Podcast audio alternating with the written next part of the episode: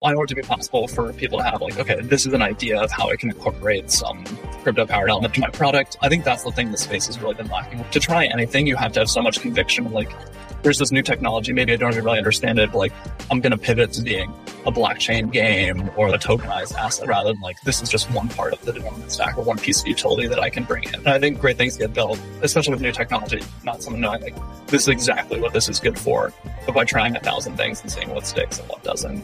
This episode is brought to you by DAS London, Blockworks' number one institutional crypto conference where all the top institutions and people in crypto are going to be this March in London what's becoming maybe the crypto hub of the world. I have a link in the show notes where you can learn more and also a discount code that will get you 20% off. So click the link, find out more, and I'll see you there.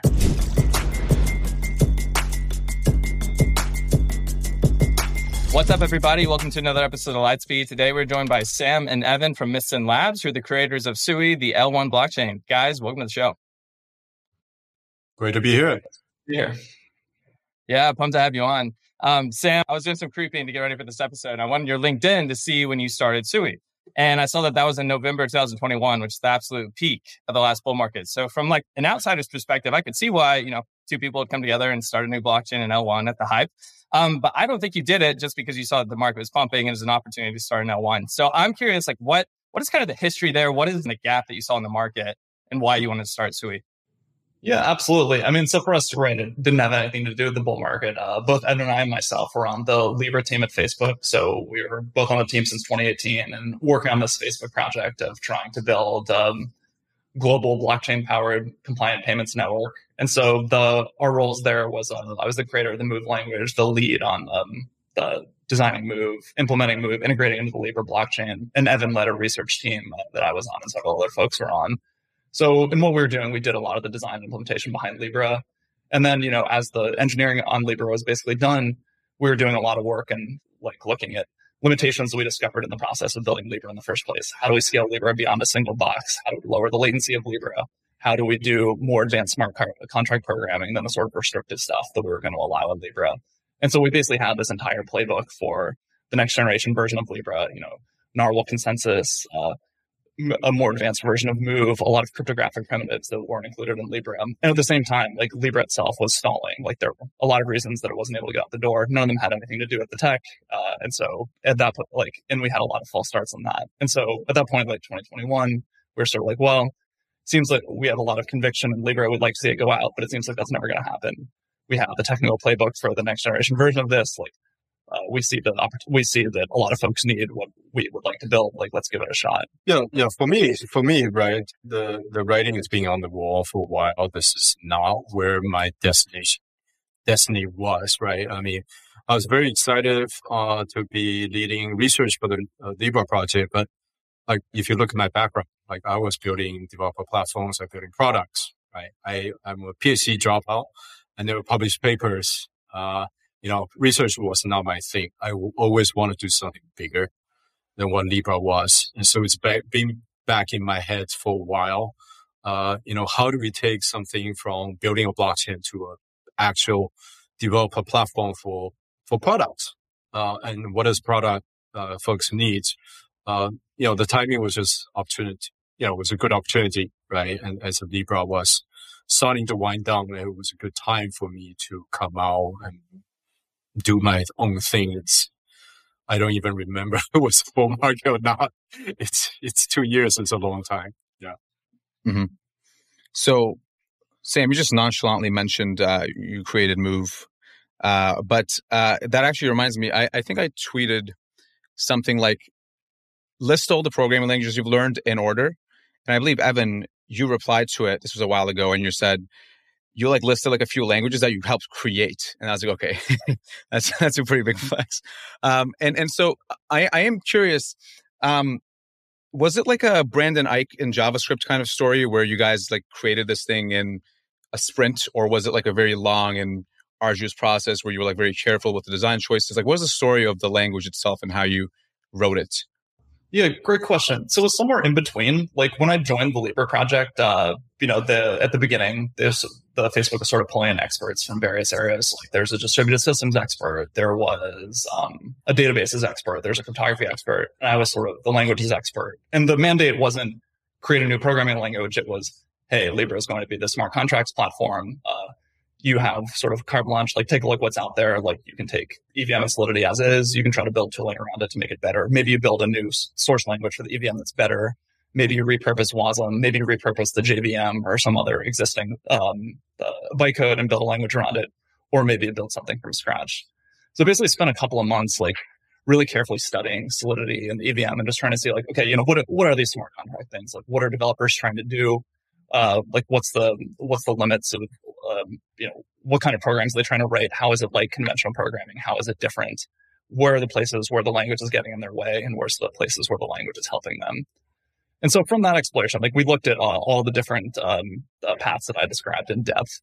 What we ended up determining, what we ended up thinking is like, look, the smart contracts thing, it's a, these languages are a lot more like a DSL than like a general purpose programming language. Like they only do, they only do a couple of things. Like you're going to create objects, you're going to transfer and share them, you're going to do access control checks, and you're not going to do so much more. You know, you're not going to be writing a compiler, you're not going to be writing an operating system, uh, you're not doing file I/O. You really want your core abstractions to be focused around these smart contract programming tasks, and then you want those abstractions to be safe, and you want everything else to work outward from that. And so when we looked at achieving that goal by, you know, trying to bolt stuff on top of the EVM around Solidity or on trying to take a general purpose bytecode like Wasm and trying to make it uh, into something that it wasn't designed for. What we end up thinking is like, look, like let's just design like we're very early in this whole smart contracts and crypto thing. Like let's just design something from scratch that has exactly the properties we want. And so with Move, we started with the bytecode. We worked on the, having the verifier that checked all these things we wanted. Memory, memory safety, type safety, you know, resource safety, having this concept of objects or assets that you just pass back and forth between functions uh, in a very ergonomic way. And then the story sort of evolved from there. So that's how it went. And of course, we learned a lot by actually implementing lots of example code for Libra and like rewriting Solidity code and Move and saying like, you know, one is a nicer, one is a less nice. Um, and that's continued for, for five years now. That makes sense. I think so. We'll get to how Sui works, and I, I do have some pretty specific questions around like the concurrency and the uh, SCM stuff uh, and also about atomic composability. But I am curious, actually. Um, you guys created a new language, um, which is, as you said, maybe more similar to DSL, anyways, like in, in, in the context of smart contracts. I think my concern personally has never been really maybe the tech of Sui, but more so maybe the go to market for capturing new developers. Right. So I'm curious at like at Mysten Labs, how do you guys think about the go to market for getting developers, getting them to use this? Um, and entrenching them or just, just cultivating this ecosystem of, of move yeah so i think the biggest the biggest thing we think about in developer acquisition is what's the prize for a developer if i build something compelling how many people are going to use it like you know sort of what's my total addressable market as a developer if you look across crypto today like the, the number I anchor this on is wallet installs. Like there's maybe 60 million wallet installs across all of crypto. This isn't just Solana or just Ethereum. You know, this is everything. And so if you build something and it's really, really great, that's the maximum number of people that are going to use it 60 million probably. Maybe some people will install a wallet just to use your app. I think typically that's not the case. Like we all know the, the ux hurdles in terms of key management in terms of installing this weird browser plugin uh, in terms of dealing with the loss. These, these are all pretty great. And so we think about okay and then the other hurdle uh, of course is that you know you're sending transactions on a blockchain. You have to pay for those transactions with the native token. And so how are you going to get those tokens? You go to coinbase you go to your favorite exchange you're scanning your passport you're waiting you know you're doing whatever you have to do so these are just immense barriers to, to, to building anything. And so what we think about is like, okay, like of course you got to have scalability, you got to have the good developer experience, you got to have security, but really the thing you you need the most is you need a motivation for someone to build something because they're going to reach a large audience because they can expect they, they, they can have an app that can go truly viral. And so that's really what we think about with Sui and our developer acquisition strategy is how can we build how can we turn these problems into technical problems and then build the build features into the platform that can get rid of some of these so I think our flagship in terms of this is ZK login, uh, or the ZK stands for zero knowledge, which is a way that it's a native authenticate. Uh, Sui has cryptographic agility, so you can sign transactions with all sorts of different key types, and one key type is ZK login, where you can send transactions from a Google account, you know, from a Facebook account, from an Apple account. We support a variety of different login providers, and you can do that. You can have a self-custodial experience where the, there's no key that uh, you're just bootstrapping the existing Web2 login into something that you can send transactions. Um, you can sign transactions. You can build apps all without having to install a wallet or having to deal with that. And then we couple that with sponsored transactions, which is a feature where someone else can pay for the gas. So you can use more traditional revenue models like ads pay for the gas, or maybe the app sort of uh, comps it for the user as part of the as part of their strategy. And so these are two specific examples, but that's basically how we think about it. Is like how do we make the how do we make the audience that a developer can build for larger, and then how do we do all the things we need to do uh, at a technical level to make that possible? And there's many many other things in terms of like the experience of using Move, the experience of using RPCs, and these other finer points. But that's sort of the big picture we think that we're doing differently than others. When you're talking to developers and you want them to come build on your ecosystem, are you largely talking to people that are in Web 2? Or are you talking to developers that are already into crypto? And I think as part of that, you developed Move a couple of years ago, at least just from the little research I saw. It's not something that's like widely used outside of crypto right now. Like Aptos also uses it.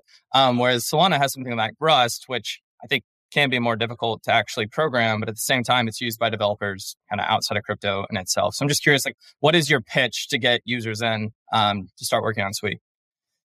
It depends on the audience, right? I mean, when you think about building up a developer platform, uh, there's definitely a large group of Web3 developer that when we pitch to them, like we tend to talk about the merits of the language, but also the platform as a whole, right? This is perhaps something that's a little bit of a misunderstanding of, you know, in the general blockchain industry. So you don't take a blockchain and add a language on top of it, then you equivalent, right? The whole system has to be designed cohesively, right? Leverage each, you know, sort of design feature and the philosophy of, uh, you know, everything else, right? This is why, you know, the experience of developing on, on Sui is very, very different, say, than Aptos, even though it's both move-based chains, right? So, uh, for sort of like the bottom up strategy in terms of acquiring uh, developers, Web3 native developers, you know, focus on the pain points, right? Is a kind of a develop the, the experience of the language or the APIs and all that. You know, are they are they fine, right? And although the overall chain experience, or is it more about security concerns or gas or any or scalability, any of that sort of thing? But we also talk to a lot of like larger product builder. You know, I wouldn't say they have much of opinions about Web3. Typically, they just want to solve problems, right? So for us, right, when we talk to these partners and these larger development shops or companies, enterprises, is understanding what problem they're trying to solve and provide them with solutions. But frankly, right, if you think about how large scale applications are developed, they don't necessarily start using a particular language. There, it's typically building on a lot of different solutions already available on the market, right? There's a very, very few company that have the capacity, the ability to go out and sort of build a stack from the bottom up. Uh, so it's, it really depends on who we're talking to and the approach can be quite different. Yeah. And to touch on the question you asked about Rust specifically, this particular thing is somewhat of a pet peeve of mine because, you know, I think folks say like, oh, you know, if I just use JavaScript in my blockchain or use Rust in my blockchain, then instantly, like, I get the entire developer communities of those languages. When that's not the case. Like, you know, let's take Rust, for example. I'm not picking on Rust. It's a great language. I, I code in it all the time. Like, that's what Move is implemented in. That's what Sui is implemented in. I used it long before Libra. You know, we were talking about smart contracts. Like, the fundamental thing, the fundamental thing you're doing is creating assets. Okay. Rust doesn't have a built-in notion of an asset.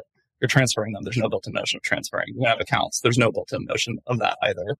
And so like these fundamental things that you're doing, they all have to be added on in terms of libraries. And although the language itself is familiar and, you know, the, the IDE is familiar, the build system is familiar, these sorts of things, like the programming experience and the core abstractions have to be bolted on with libraries. And there are certain corners of the language that you're not allowed to go into if you're writing smart contracts, but you could if you were writing normal Rust. So I think these things help to an extent. I think it makes it a little bit easier to to get started because you don't start off by say installing a VS Code plugin for some unfamiliar language. But I think in the long term, really focusing around like the task at hand, which is very, very different than what conventional languages are trying to do, does actually provide a big benefit for, for developers and for writing things that are simple and secure. Yeah, good point. Um, I do have some thoughts on that, but in the, in the interest of time, because I have so many questions, I'll, I'll just I'll just kind of keep firing away. Um, so I want to do a quick crash course, right? Because we have a lot of investors and developers and founders, primarily probably from Solana, but also maybe from Ethereum. And I want you guys to explain what makes how to think about Sui in terms of a mental model. So, in the way I'll frame that is like everybody knows the EVM, single threaded runtime. Um, you know, they strongly believe in lower hardware requirements, and then maybe you're going to scale via L2s and danksharding with the DA, but then maybe alt DAs going forward, and then we have Solana, right, uh, where everything is done in an integrated integrated way uh, using the SVM, more parallelization, and then there's Sui. So uh, maybe can you, with that framework in mind, can you explain how Sui first achieves performance and scalability? In a lot of way, I think you know this whole blockchain space. There's too much focus on all the complexity of the underlying technology, right? This is the only time when you're thinking about using technology, you have to be very, very keenly aware of the, the different scaling strategy, right? Or you're asking product builder to say, well, you, you probably have to use different components that, you know, best suits your needs, right? You can have to, you know, think about, you know, an L2, you have to think about a sequencer, you have to think about a settlement layer and all that sort of thing. This is in a lot of ways nuts, right? So if from the high level, right, what we want people to think about when we think about Sui is it's a platform where a lot of these things that you are concerned about with other blockchains are just table stakes. You don't really think about scaling. You don't think about performance. You don't think about gas stability. They just work. Uh, then the focus on how can we enable to solve problems. Uh, Sam, then you can talk the rest. Yeah, sure thing. I mean, so I'll first position with respect to the platforms that you mentioned, and then maybe sort of uh, tell the story more from the ground up. So, right. So Sui is a smart contract platform uh, powered by Move. It's designed around the goals of ultra low, ultra low latency and horizontal scalability. Uh, the thing it's doing differently, um, uh, I'd say for most other platforms, is that we're starting from a data model that's oriented around objects instead of around accounts. Let's look at Solana or Ethereum, uh, and these are they're different in many ways, but in the data model they're similar. Like everything is based on accounts, right? Like you have an account, um, and if you have and if you have coins, if you have NFTs, the way you represent ownership is there's a large hash table. In this hash table, there are keys that are addresses, and in the, the values in the hash table are integer values that represent balances, or they're bytes that represent NFT, or whatever thing it is that you're talking about. Um, when you send a transaction, you know, the, it has an owner. Uh, that owner, usually the code is written in such a way that you're, that owner is only allowed to do certain things, but they're entering the hash table. You know, maybe they can only deduct from the balance of theirs, so they can increment the balance of anyone else's. These sorts of things. That's the basic sort of like data and, and programming model. In Sui, in, in Sui, the global storage looks different. It's a set of objects. These objects have global unique IDs. You can think of it a map from object ID to object bytes. And then in the object bytes, there's some native metadata. So the native metadata includes an owner field. So the owner could be an address. It could be the ID of another object or it could be immutable, which is how you represent smart contracts, or it can be shared, which means like there's an object that's not owned by anybody, uh, anyone's allowed to touch it. And this is how you represent something like a DEX or an auction or any of these things where you allow multiple folks to touch at the same time. So that's that's the basic different view of the of the of the data model, like you know, oriented around accounts, represent ownership of the hash table versus this pool of objects. You have ownership metadata that's embedded within the object itself. You know, just maybe zoom out to like a fourth year university student or like a some sort of VC level understanding of how does Sui get or how does it get its performance that's different from Solana and, and the EVM? Yeah. So let's break performance down into two characteristics. So one is one is about latency. And this is, I think, the thing, uh, something that we're focused on, maybe more than others, where we think having really low latency uh, is what is what you have to have if you're going to enable a lot of use cases. Something like games, it's very latency sensitive. If you're doing payments or anything with transact or anything with transacting in real life, you care a lot about latency. So we think a lot about like how can you take latency and push it to the theoretical limits. And so the main the main thing that we do there that's different is that in other systems in the EVM and in Solana, like what happens is you get a bunch of transactions, you have a consensus process that creates a total order among the transactions, and then you execute them. And the execution part in the, say in Solana is parallel, in the EVM it's sequential, or in these new parallel EVMs, the it's sequential, but there's always this bottleneck of like you do the ordering first. And so in Sui, what we observed is, look, like when you look at computations, some of them require ordering uh, beforehand, and some of them don't. And especially, in particular, things like object transfers or payments, they actually don't require full consensus. Uh, you can get away with a weaker systems primitive called Byzantine consistent broadcast. And so in Sui, we don't, we have consensus, of course, but we also have a consensus fast path where you can execute transactions using this Byzantine consistent broadcast system without going through full consensus. And that ends up being a lot lower latency because global consensus among hundreds or thousands of validators is going to is going to have an overhead that you can't get around. So what that lets us do is that we can have some transactions like payments or transfers that are that have end-to-end latency of 480 milliseconds, which is just a lot better than you're going to do if you have to go through full consensus. And then for consensus, you know, we have all the, the bells and whistles to make that fast as well. What are the final finality guarantees for that? Like, is that does that always finalize? Yes. Okay. Um, okay, that makes sense. Optimistic finality in 25 milliseconds, and you get uh, you get finality in 400 milliseconds, and you get end-to-end latency in 480. Okay, cool. So that's that's the first uh, vector we're looking at for scalability, and what was the other one? Yeah, so that that's the low latency story, and then of course, like you know, through, then we're going to talk about throughput. You know, you uh, we want to be able to process a lot of transactions. Uh, you know, this is this is like the most popular topic in the space since you know, 2017 or 2018.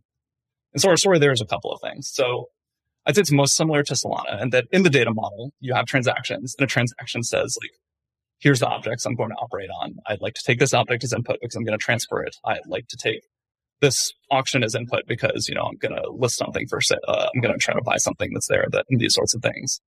And so the, the transaction can only touch the objects that are inputs.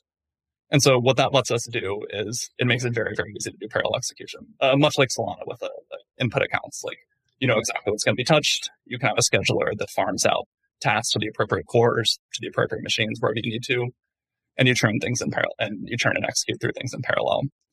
In addition to that, there's the feedback loop into the into the incentive mechanism. Like, you know, I, one of my pet peeves about parallel execution is that people are like, ah, I had parallel execution and now I'm done. Uh, everyone's just going to give me a parallel workload, right?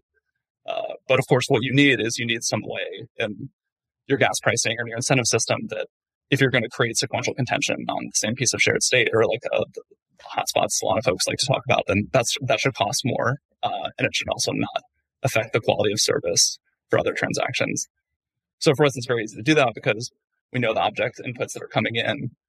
We can set up the gas pricing scheme such that you know gas price goes up on hot objects and stays the same on other objects, uh, and then so folks are incentivized to send transactions that won't create contention or write code that's not going to create um, sequential contention because it'll just uh, it'll run faster and it'll uh, and it'll stay and the prices will stay lower as well. Perhaps it's also worth talking about the storage scalability story because it's very, very different from any other blockchains out there. Yeah, sure. So that's a third axis worth mentioning. So I talked about latency, I talked about throughput. And uh, there's one other thing I want to mention on throughput before I, I go on to storage, which is that Okay, yeah. So the this is parallel execution is a big part of this. Like you know, we uh, this means you can execute a lot of transactions at once. You have the incentive system to make sure you get a parallel workload.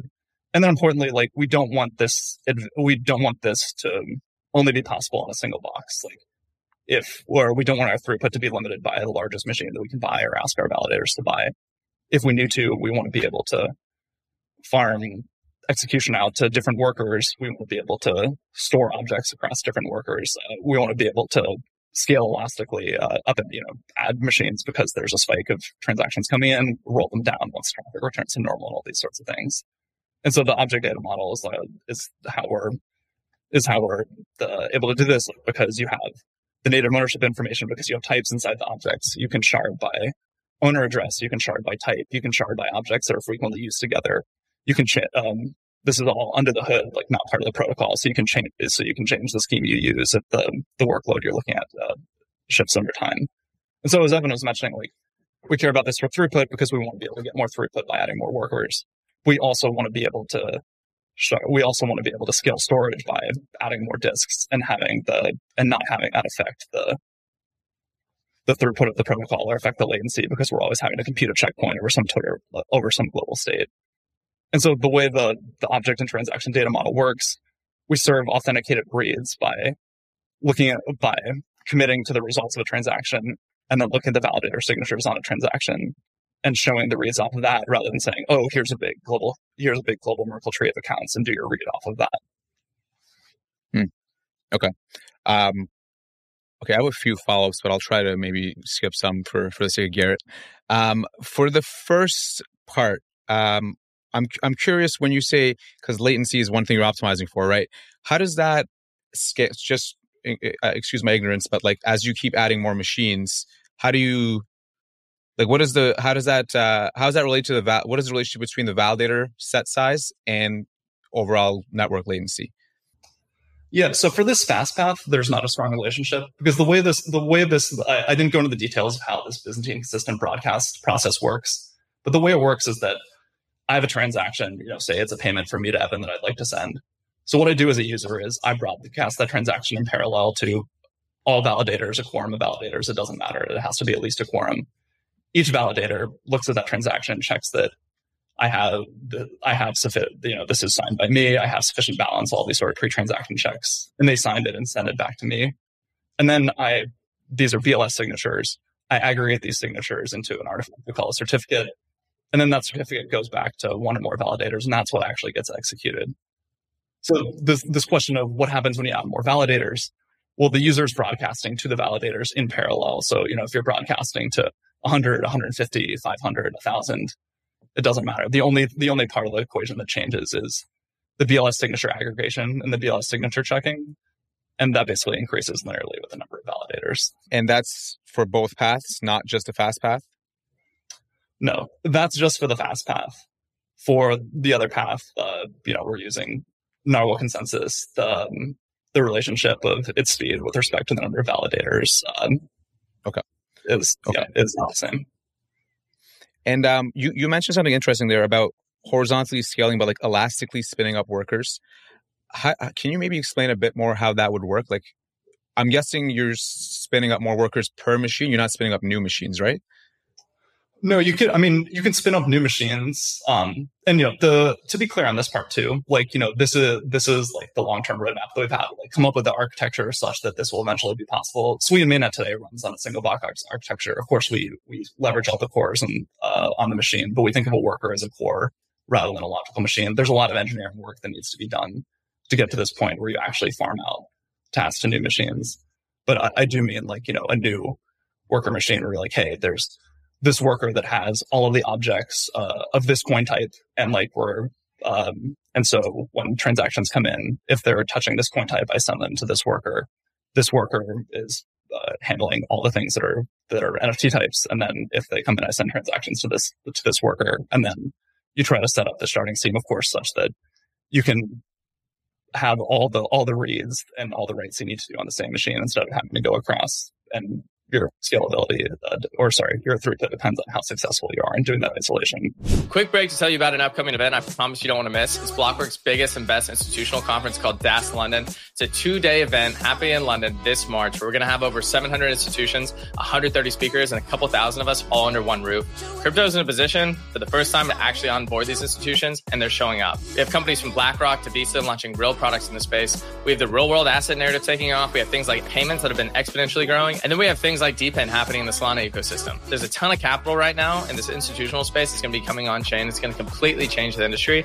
Whether you are an institution or you're a retail user or you just want to learn more about what's going on in the space, this conference is for you. You're going to be able to meet some of the best and smartest people in the space. The speaker lineup's absolutely incredible, and you'll get to hang out with me. But the best part is you actually get 20% off your ticket if you use Lightspeed20 when checking out. That's Lightspeed20. I put a link in the show notes. Um, I recommend buying this today because one, you'll forget about it. Two, these ticket prices go up every single month.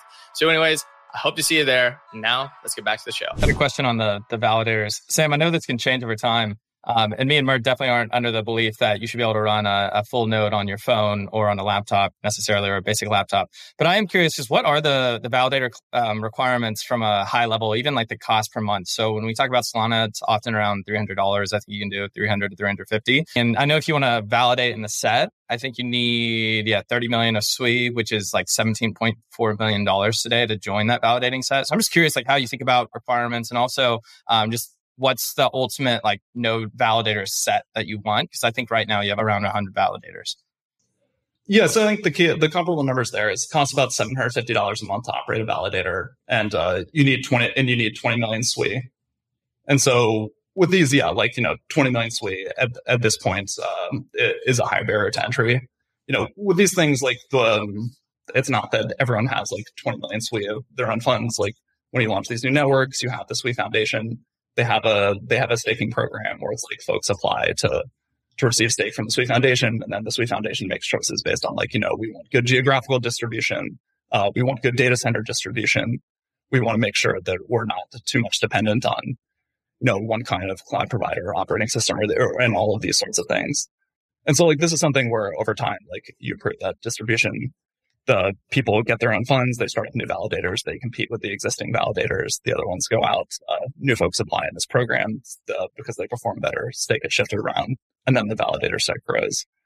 We don't we don't really have a I mean, right, there's a lot of talk about validator set and like validator set size is like this is the ultimate metric for decentralization, or you have to reach this level, or the or it's not going to count.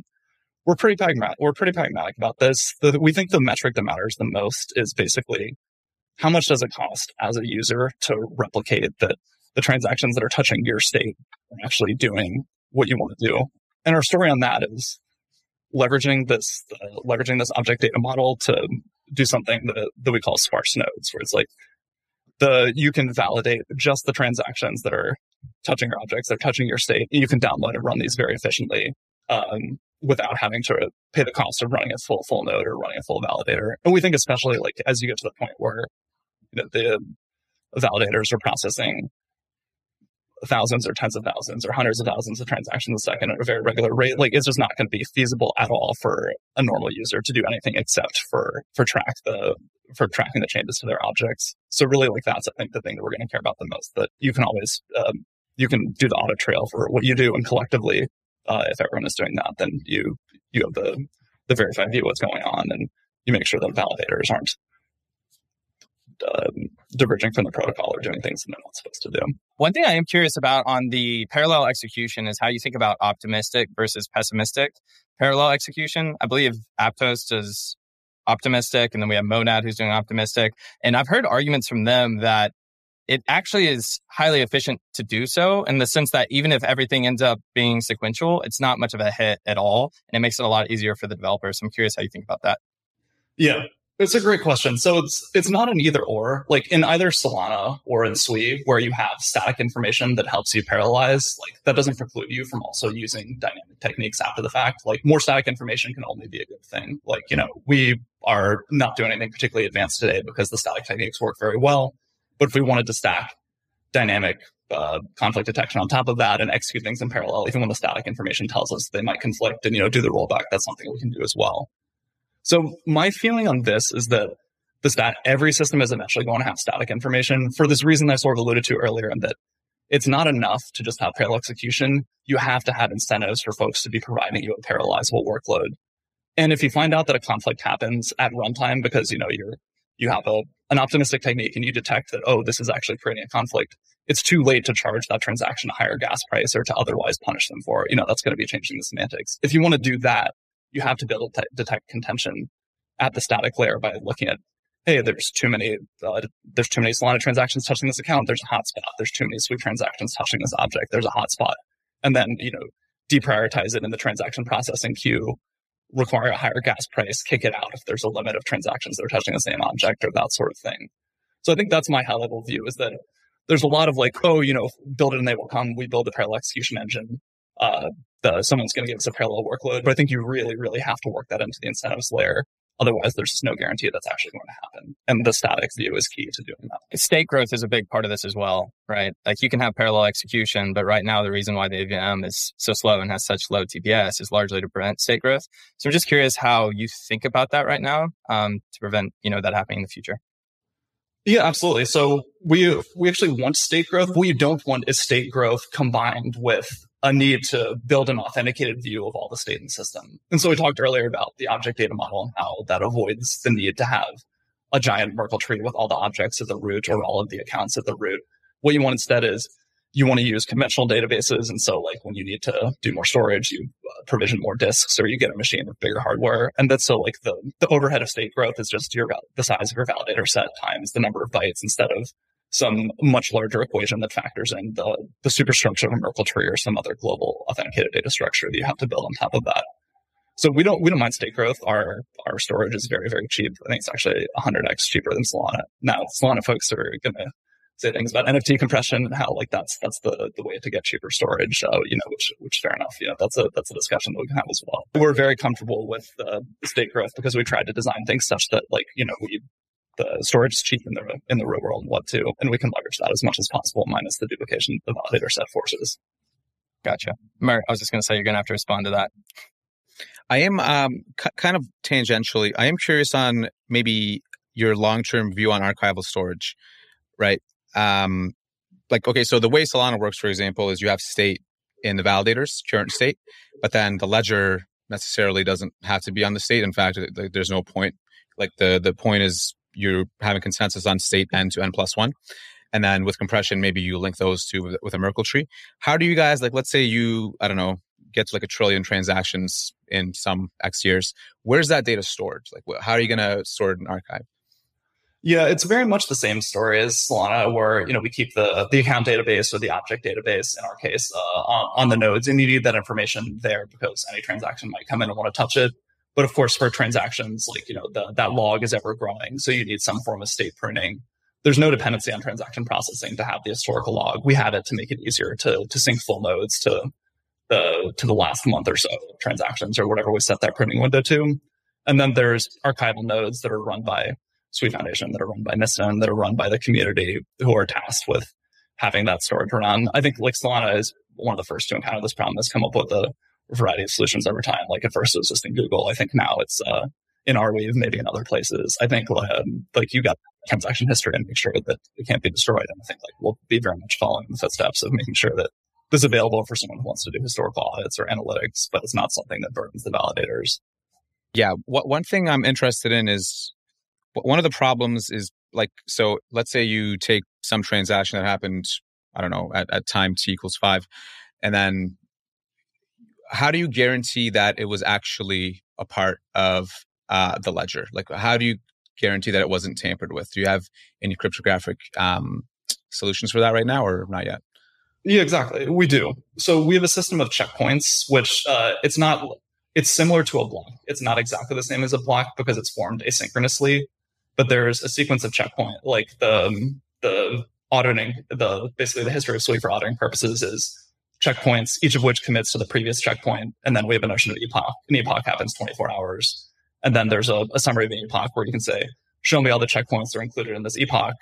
Um, each of those commits to each other, and then the the epoch summary commits to, to all the checkpoints that are in there. And then, of course, each checkpoint commits to the transactions that were included in it and their order. And so if you're if you're auditing it, you can always and then the the other component on this is these are signed by the validator set. You have to reflect validator set changes and uh, stake stake weight changes.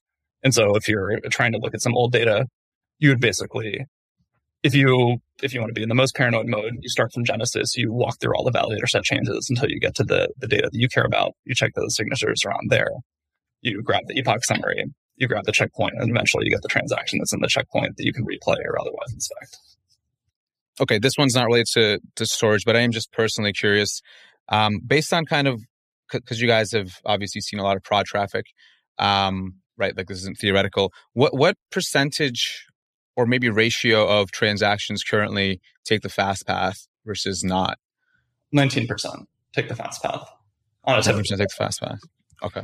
And Sam, on that fast path, is that essentially like if I wanted to send USDC to Mert, that's definitely going to be fast path. But if I'm going to interact with, say, Uniswap contract, if I'm on Ethereum, that would not because you're interacting with a pool and smart contracts. Uniswap would not be, yeah. I mean, basically, the way you can think of it is like any time where there's uh, there's transactions from multiple parties that are hitting something and there has to be a winner and a loser, then you're going to have to use a shared object. So a Uniswap swap is one version of that. There are some DeFi builders who are building DeFi products that take advantage of the fast path. And there, the idea is more like there's an operator, uh, and like the, it's sort of like a, a crank in these other DeFi systems where you trust the operator for liveness to keep like processing the transactions that come in, but you don't trust them for integrity. Like they can't steal the funds. And then you can do DeFi that's taking, that's taking the fast path into account. But in general, like, you know, if you're building classic uh, Uniswap style dexes or order books or anything else, then that's going to use a shared object. That uh, that right there sounds a lot like code. They have a, a form of a layer two that's on Solana, and they do the same thing for liveness. I do want to touch on one more thing, maybe before talking a little bit more about just building a community, which is the security um, aspect of Move. Because there have been a lot of um, hacks over the last couple of years, billions of dollars. And Steven Goldfeder from Arbitrum, he's like, yeah, there's a lot of hacks that are happening over here in Ethereum, but that's not truly just because of the EVM. It's really like it's not happening on your chain because it's obscurity through unpopularity. He made a comparison to Apple and and Microsoft, whereas like everyone was like back this is say 10 years ago or 20 years ago, people are saying that there was no hacks on Apple on Apple computers. And the reason for that, at least at the time, was largely because all the hackers were just going to Windows because they had the majority of the market share and they hadn't set up their systems to actually attack Apple at that time. So I'm curious like how you think about that and the security that move provides. Yeah, I mean, I think if someone asks you why is your smart contract language more secure, and you say because there have been no hacks in it yet, that's a very weak argument. Like there, there's no smart contract language in the world that's going to stop programmers from writing unsafe code. Uh, no matter what protections are built in, people are going to find a way to make mistakes like that. That's just not something that can happen your arguments have to be based on foundations and they have to be based on here are problems with existing languages that my language or my platform can just take off the table, period, for developers. And like, so for, for Move, like some of those things are like reentrancy. This thing is the scourge of Ethereum that's caused many, many problems. Like we saw just last week with NFT Trader, going back to the DAO attack, many of these things like, uh, reentrancy or like more generally like dynamic dispatch, like this is a blank check in your program for hackers to and it's very, very, and like, of course, you can program safely around that, but it's very, very hard to do it. Then there's things like uh, ownership and permission checks. Like, uh, in smart contract languages, other than other than Move, you have to run the stuff manually. When you have native ownership, like, the runtime is checking ownership where you can't forget the permission checks or the ownership checks, and so that takes a lot of things off the table. Similar things, and this is some Solana specific lesson Ethereum, like object serialization, like you know, um, data's coming in, you have to make sure you serialize the correct object type, whereas like when you have typed objects, like you have Sui that's taken care of for you. And so that's really the way we think. You know, I'm very proud of that. We haven't had any uh, attacks on Sui, any hacks on Sui. I hope that will continue for as long as possible. But pragmatically, these things always happen eventually. I think the argument for why is this better has to be about like here, like here's from a theoretical perspective, like why we designed it not to have problems that exist elsewhere there's a thing on Solana called Runtime V2 that's going to launch, uh, I believe, in 2024, and it's going to bring Move to Solana. And I know of some other ecosystems are looking to add Move as well. Can you maybe explain from your perspective on how that might be different than what's you know on Sui right now, and Mert, you might have something to add there. And as part of that, as a non-techie, you often hear how even Arbitrum is trying to add different languages that you can use. Um, with Stylus, for example. How does a compiler, are there more risks that are coming into that because you're saying that like Move can provide all these security guarantees, but then does adding a compiler kind of remove those? So here's the way I would think of it where I think the the key value proposition of Move is that you have this notion of typed objects and that the type safety doesn't just apply to your program and the objects that you declare. It also applies to objects that flow into your program or to your objects when they flow into untrusted code. And so really like all, all, not all of the value of Move, but a significant amount of the value for Move comes from the fact that the protections don't just apply to you, they apply to code you interact with and they apply to the bad guys as well. And so if you integrate Move onto Solana, of course, you're still going to have the old account based system. You're going to have to have a story for in and out between Move and Solana programs. And you're not going to be able to run the verifier, the Move verifier that's ensuring all these nice things that let objects flow across those boundaries on the Solana programs. Um, and maybe you'll be able to do it between Move programs. It sort of depends on the details of whether you declare Move bytecode directly or whether you're compiling it uh, into uh, eBPF or, or uh, however that's going to work.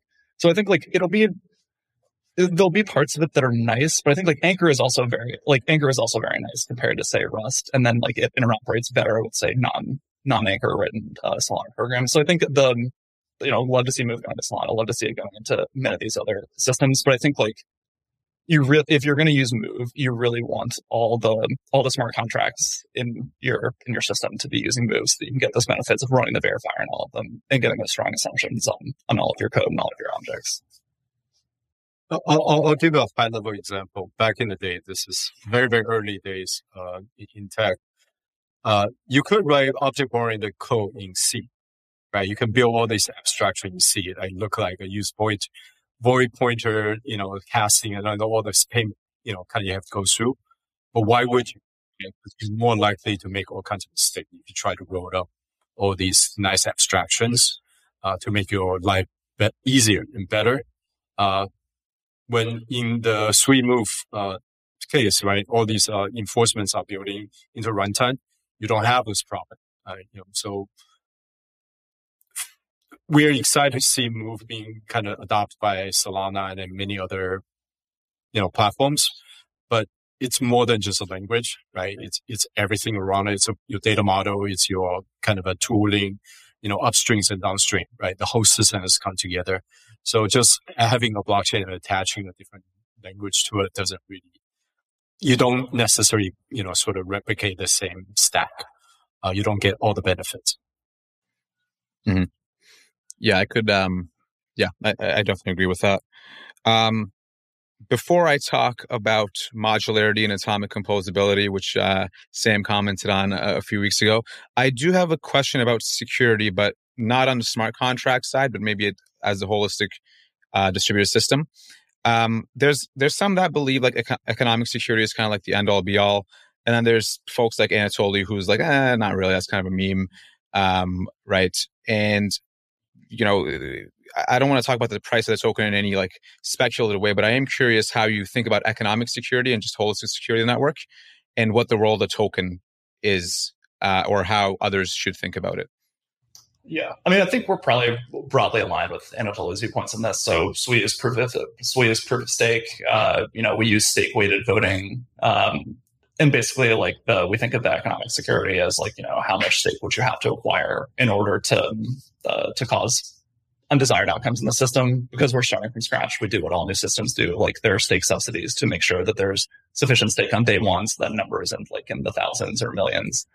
And so I think there's something like 8 billion SUI is staked right now. Um, that's pretty good economic security given that the total supply of SUI is, uh, is around 10 billion or something. But basically, like, I think there's a good enough threshold here. And I think basically, like, you, I haven't seen in a lot of cases where blockchains have been attacked via the economic security angle, and especially not early on. Uh, I think it's something where it's like there are many, many security problems with blockchains, but this isn't the biggest one. I think this really starts to become a problem when I think at the point where one starts to worry about this, where like someone is someone with the resources to perform an economic security attack um, wants to do it, like it's also the case that your ecosystem is probably grown enough that that attack is becoming more and more expensive. So it's it's something that, of course, we have to to worry about and you know keep an eye on and deal with things like stake subsidies. But I think we're in a pretty good position there.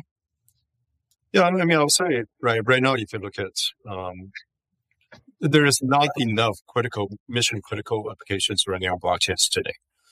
Uh, if you imagine financial you know, institutions and or governments start using public blockchains for any of the functions, and that completely changes the dynamics ch- completely change the equation, right? Now, uh, you know, kind of a bad player, you know, kind of actors can attack, would attack a, a blockchain, not necessarily for financial, you know, benefits, for their own financial benefit, for just for to disrupt uh, kind of a government or or financial institutions. So I, I think this is only one, you know, sort of factor of the, you know, a very complex, you know, kind of equation.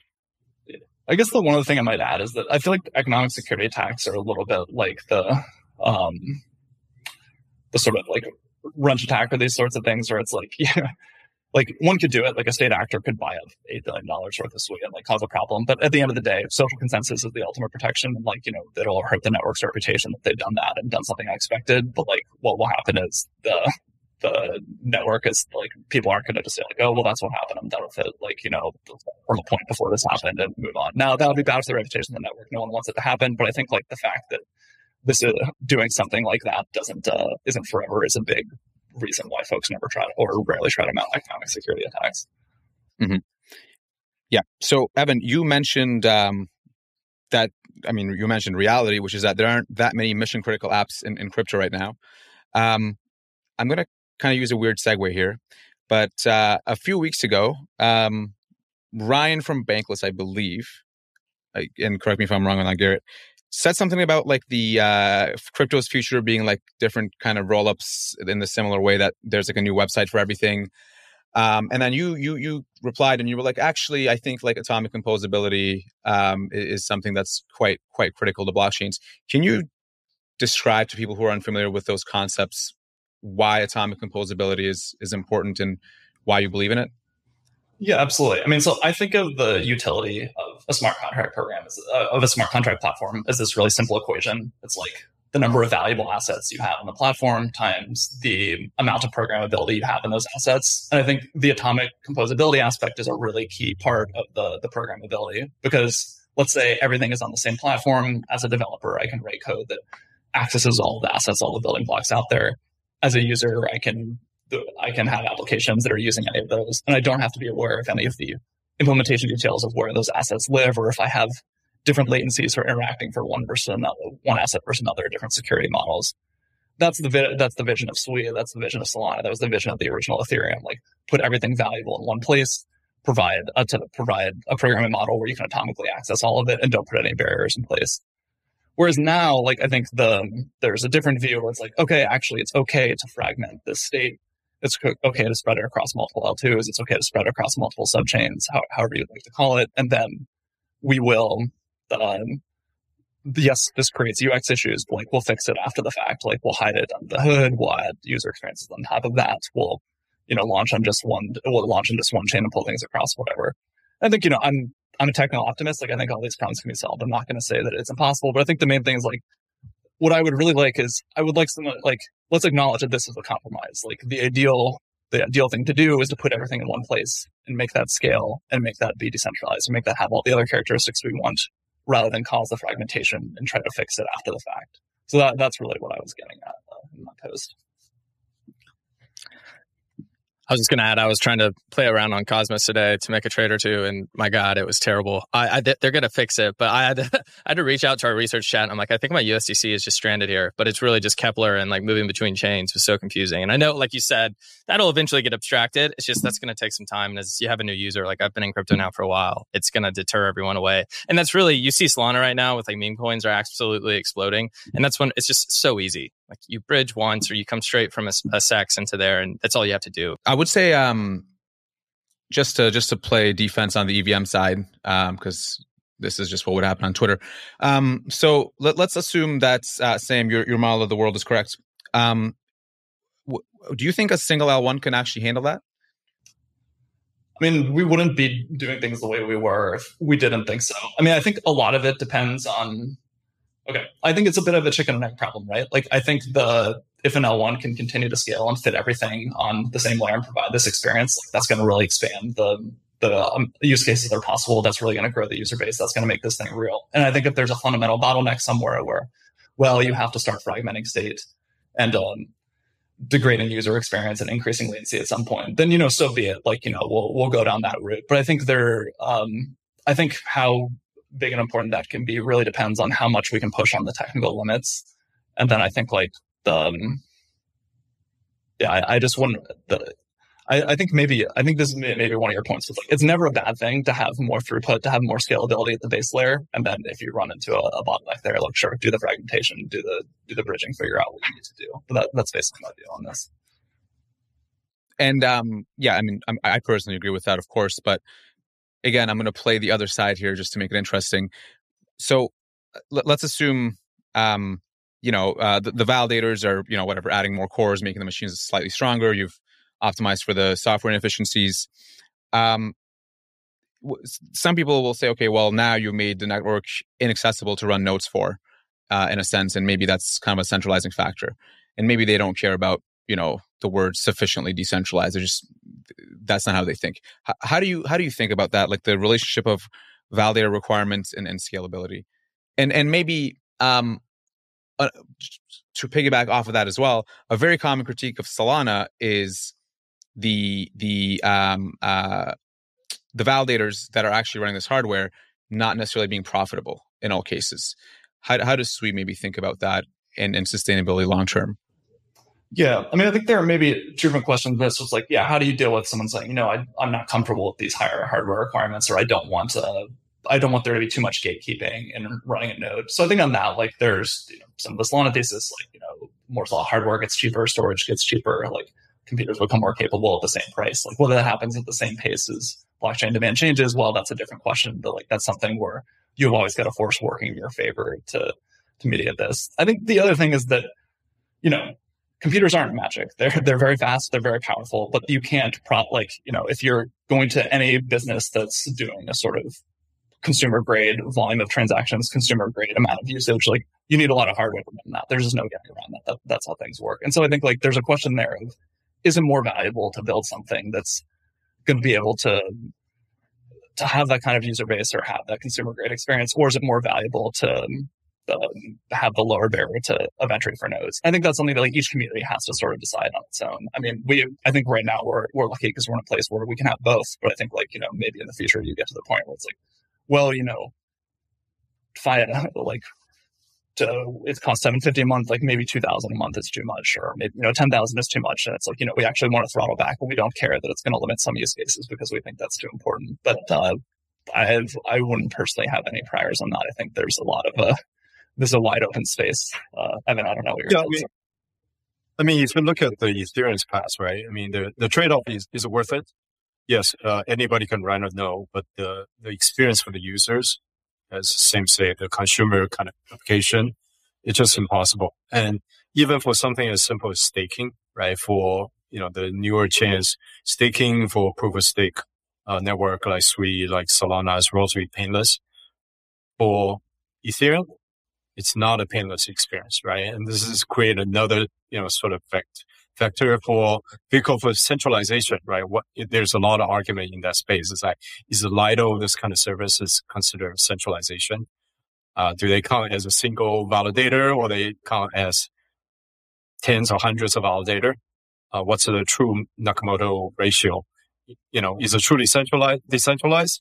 Right? What's more decentralized, right? Uh, you know, it's about trade off. And we believe you're trading off uh, the kind of experience you could build, kind of product experience you can build. And that's the terrible trade off, right? And then one can argue, well, I mean, you know, it's Ethereum, the EVM community has been going for a number of years. There's very, very few, you know, that we can name is like that's approachable by, by the, by consumers. And if that's not the goal we're going towards to, then you ultimately, you know, you, you're just basically limiting yourself, uh, and what you can possibly uh, the kind of value you can achieve. So, so I think that's a, that's a, you know, kind of important to consider, right? Not be kind of very, very maxi about it. I, you know, decentralization just means anybody needs to run their nodes, right? I mean, that's just not reality. Nobody, nobody does that. And Mert, I think your second question was about like this critique in, in Solana of like, oh, it costs more to run a node than you make from, uh, say, income directly from uh, from staking rewards or from transaction fees as a node. So for us, like, yeah, I think that's a question people ask too. But then, like, I think there's a lot of there's a lot of other things to factor in that equation. Like, you know, there's MEV, which is um, income from running a node. Like, hard to quantify this or see how much is extracted, but like that's one way that things can be offset. In a lot of cases, and of course, you know this. Like, you know, nodes also run RPC providers. Like, they're the fact that you run a node, like, you get access to faster reads, and so like that's your business model.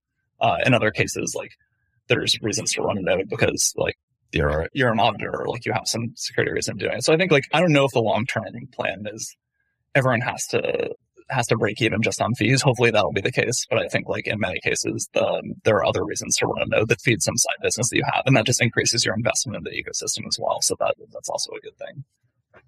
Yeah, on Mert's question earlier about do you think that one chain could essentially handle everything in the future? I think even if that was the case, similar to how we have different countries, like people are just going to have different communities and they're going to be on different chains at the end of the day. So there's plenty of room there. I am curious though, almost every product, company, et cetera, needs a beachhead. Is there any industry when you're pitching developers that you're looking maybe to to help come to Sui first to really kick everything off? I, I think I think gaming is particularly interesting because gaming industry always kind of experiment with a business model, we experiment with tech, right? So naturally, they're they're one of the ones that, that we you know we're spending a lot of time with because you know they are willing and they're very eager to try new things. Uh, but ultimately, right, when you think about what blockchains are good for, right, it's about assets. As you know, you know, it, it's about what you can do with assets, which is core for every kind of commerce product. Um, so, and commerce touches everything. You cannot have a, it's hard to find commerce, you know, any kind of consumer product doesn't have a commerce element to it. Uh, so that's the ultimate goal, right? And that's actually a really good match. Uh, and commerce can be as simple as payment or can be exchange of assets value, can be, you know, staking is a set of, you know, it's an example of, you know, it's kind of commerce activity, right? You basically are lending out, uh, your asset for, for yields.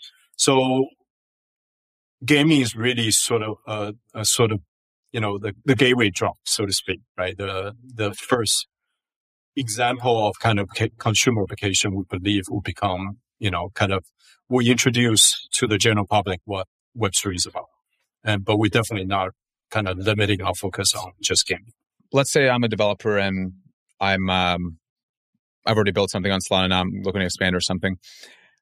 How do I pick between Sui and Aptos? What what what is how do you because it, it actually does seem to be like some general confusion around like exactly okay, I mean they both use move, right? It's like is that what are the main differentiators?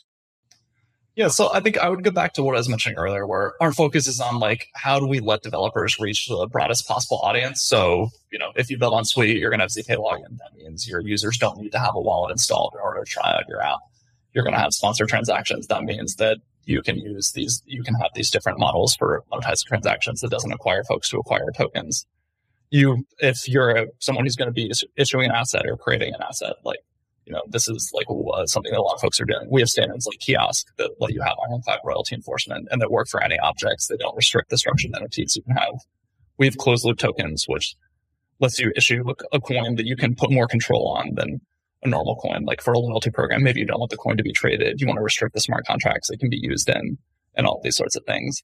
So I think like that's the the high level answer I'd give. I think there's a lot of differences about the the developer experience and like uh, the way we're using Move versus the way that those folks are using Move. But um, the, I would focus on the higher order bits or do a much longer podcast.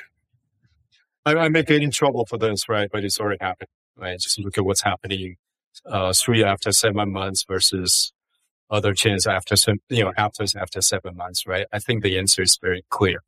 Um, you know, who are capturing the imagination of developers? You know, the numbers speak for themselves. I don't I think this is, you know, part of it is building the community, the momentum, uh, and developers want to go to chains that actually have the momentum. It's like everybody's building on Sui and they're building new kind of experience, right? If you look at just recently, you know, maybe a small thing, maybe it's not for everybody to pay attention, right? You know, our Ripple Racing, uh, the NFT mint, right? It's like hundreds of thousands mints. None of them have to attach a wallet. You know, you know, to, to, to be able to meet anybody with a Gmail account can do this, right? This is open up new venue and developer coming, right? And this is already happening. Uh, so to answer your question, uh, we don't really talk about Aptos versus Sui for that reason that we po- point to the product experience our partners are able to ship. And, and that's how, you know, you know, in my opinion, you know, a lot of way winning the battle right now. Yeah, Sam, on that, that list of features that you had, I, I know those things exist to some level on Solana and on Ethereum, but is the is the largest difference that Sui enshrines some of these features, which would make it easier on a developer? And and just on that, how do you feel on this whole enshrined roadmap where you bring more and more features into the protocol, which might standardize things and also make it easier for developers versus kind of what Ethereum's doing and just allowing that more of a free market. We'll see what people build.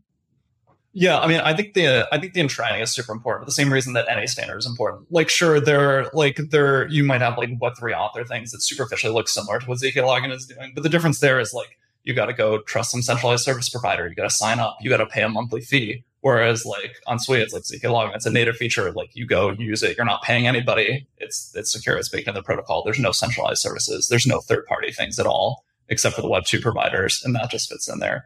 Same with something like sponsored transactions versus say like the way this works in ETH, like sure, there's like a standard for you can have someone else pay for gas, but this is something where it's not supported everywhere. Like each smart contract has to opt in to be able to like, oh, I support sponsored trans, like I support this, and here's what I here's what I do in the code path where you're paying for the gas yourself versus someone else is paying for it. We're here like it's in the transaction data model. Everyone uses it by default. There's not even a distinction where a smart contract knows that this was sponsored or not. It just looks the same. So I think these things do matter. I mean, I think obviously like there's a boundary and like you can't enshrine everything, but I think like there are a lot of features that are really critical for product builders that you, you really do want to give that treatment to because otherwise like you'll just have a lot of you'll have a lot of competition for something that should really just be part of the platform. Yeah, I would just add that you see that in Ethereum that a lot of features that might be either enshrined or built on chain in Solana and something like Sui are pushed off chain just because its gas fees are so high and inefficient. that as well. Or worse, right? Or some, some sometimes it's just very very difficult, if not impossible to do, right? Just for NFT royalty payment? Something as basic in a lot of way, right? Conceptually, you need to enforce. You need to have software to enforce the rules of, you know, secondary royalties, and you can't even do that. Um, you know, I think on in the EVM world, there's a lot of tries to come up with a new standard to adopt this. But guess what? People are still following the old standard because it's easy. Everybody's opting already. As, as opposed to new standard, you kind of have to get everybody to agree, right? The social consensus is far harder. Uh, so you don't actually have the adoption, uh, pass, right? So this becomes one of those things that just sort of feel like the community just can't keep up. Last question for me is going to be a more f- philosophical, and it's going to be what do you hope to see in the next five years in, in crypto? Right. If there's uh, if there's some levers you could pull to change uh, the trajectory or maybe the the velocity of the network, what would those be? At a very high level, I hope in five years there are billions of people they are indirectly benefiting from the technology we're building blockchains and crypto or whatever you want to call it, Web3. Uh, it's, it doesn't make sense for the general public to be, even be aware what blockchains are work they're using. Uh, the, these, this, this current generation products just not for consumers. Uh, so in five years, I hope that's the case. Right. Yes, those of us work in the industry that we continue to, to care a lot about this new models right? New kinds of product that actually are built from the ground up, uh, are sort of, you know, intrinsically only possible on blockchains, right? And they're, they're, they're, they're unique. They're, they're exciting, right? DeFi is super exciting. And I think there's going to be many, many of these examples over the next five, 10, and whatever number of years. But there's going to be a lot of, you know, vast majority of consumers just simply would not care. Uh, and, but I, but I hope, you know, we can touch you know, we can benefit a, a very, very substantial number of them. Uh, you know, hopefully in the hundreds of millions, in the billions. and I think five years is in, is really is infinity, right? In in any kind of uh, in, in terms, uh, we're we're at the point where we cannot really kind of uh, fall back on the excuse we're still early, uh, and I think you know this is a time like this five next five years, in my opinion, is pivotal. Whether uh, decentralized technology as a whole, not just blockchain, actually makes it, or this is becomes another thing that you know we're not really ready for that for that shift back towards decentralization. Right? You know, we we shift a few times, right? Internet started out decentralized because convenience and all that, you know, and trust issue. And we moved to a very very centralized period. Now we are in the process of moving back towards the middle. You know, if we're not successful in the next five years, you know, perhaps it's going to be a long time before that actually happens. I think for me, my uh, ambitions are really simple. It's like I just want a proper, a proper product iteration and experimentation cycle. I want it to be possible for people to have like, okay, this is an idea of how I can incorporate some crypto powered element to my product. I can try it out. If it has value, great. I'm going to keep it. If not, you know, I'll iterate on it and uh, and maybe eventually throw it out. I think that's the thing the space has really been lacking. Where it's like to try anything, you have to have so much conviction. Like, here's this new technology. Maybe I don't even really understand it. Like, I'm going to pivot to being a blockchain game or like, you know, a tokenized asset or this sort of thing rather than like, this is just one part of the development stack or one piece of utility that I can bring in and try it if it doesn't. And I think great things get built, usually not by someone knowing, especially with new technology, not someone knowing like, this is exactly what this is good for, but by trying a thousand things and seeing what sticks and what doesn't. And so I think if we're not seeing that by the end of the next five years, I, I, I won't be very happy. But if we have that, I think there's going to be a lot of interesting stuff. It's too much focus on capturing value, uh, not enough create value created. Uh, we really need to see a balance. I mean, absolutely, we're in it, right, to do this, right? Everybody who build great products and great, great technology, they should be rewarded. Uh, but that should be rewarded because they create a lot of value uh, for the world. That's what we want to see. Yeah, there's a lot of tribalism in the space that doesn't really need to exist. And that, that's one reason why we wanted to have you guys on because you're like pushing the innovation forward. You're doing a lot with Move, which is new to the crypto ecosystem. We think it's really cool. And I think anybody doing that, like, we want to encourage it. So uh, this is a super fun conversation. And uh, guys, thanks for coming on. Merton Garrett, thanks so much. Uh, it was our pleasure. Yeah, thank you. Yeah, definitely. We'll see you next time. All right, I've got a little ending note here. First, thank you so much for listening to the full episode. If you really liked it, hit subscribe. But secondly, make sure you sign up for DAS. This is Blockworks' biggest institutional conference happening in London in March. I've included a link in the show notes and also a discount code. Get 20% off. Make sure to use Lightspeed20 when you sign up. All right, I'll see you there, and I'll see you next time on Lightspeed.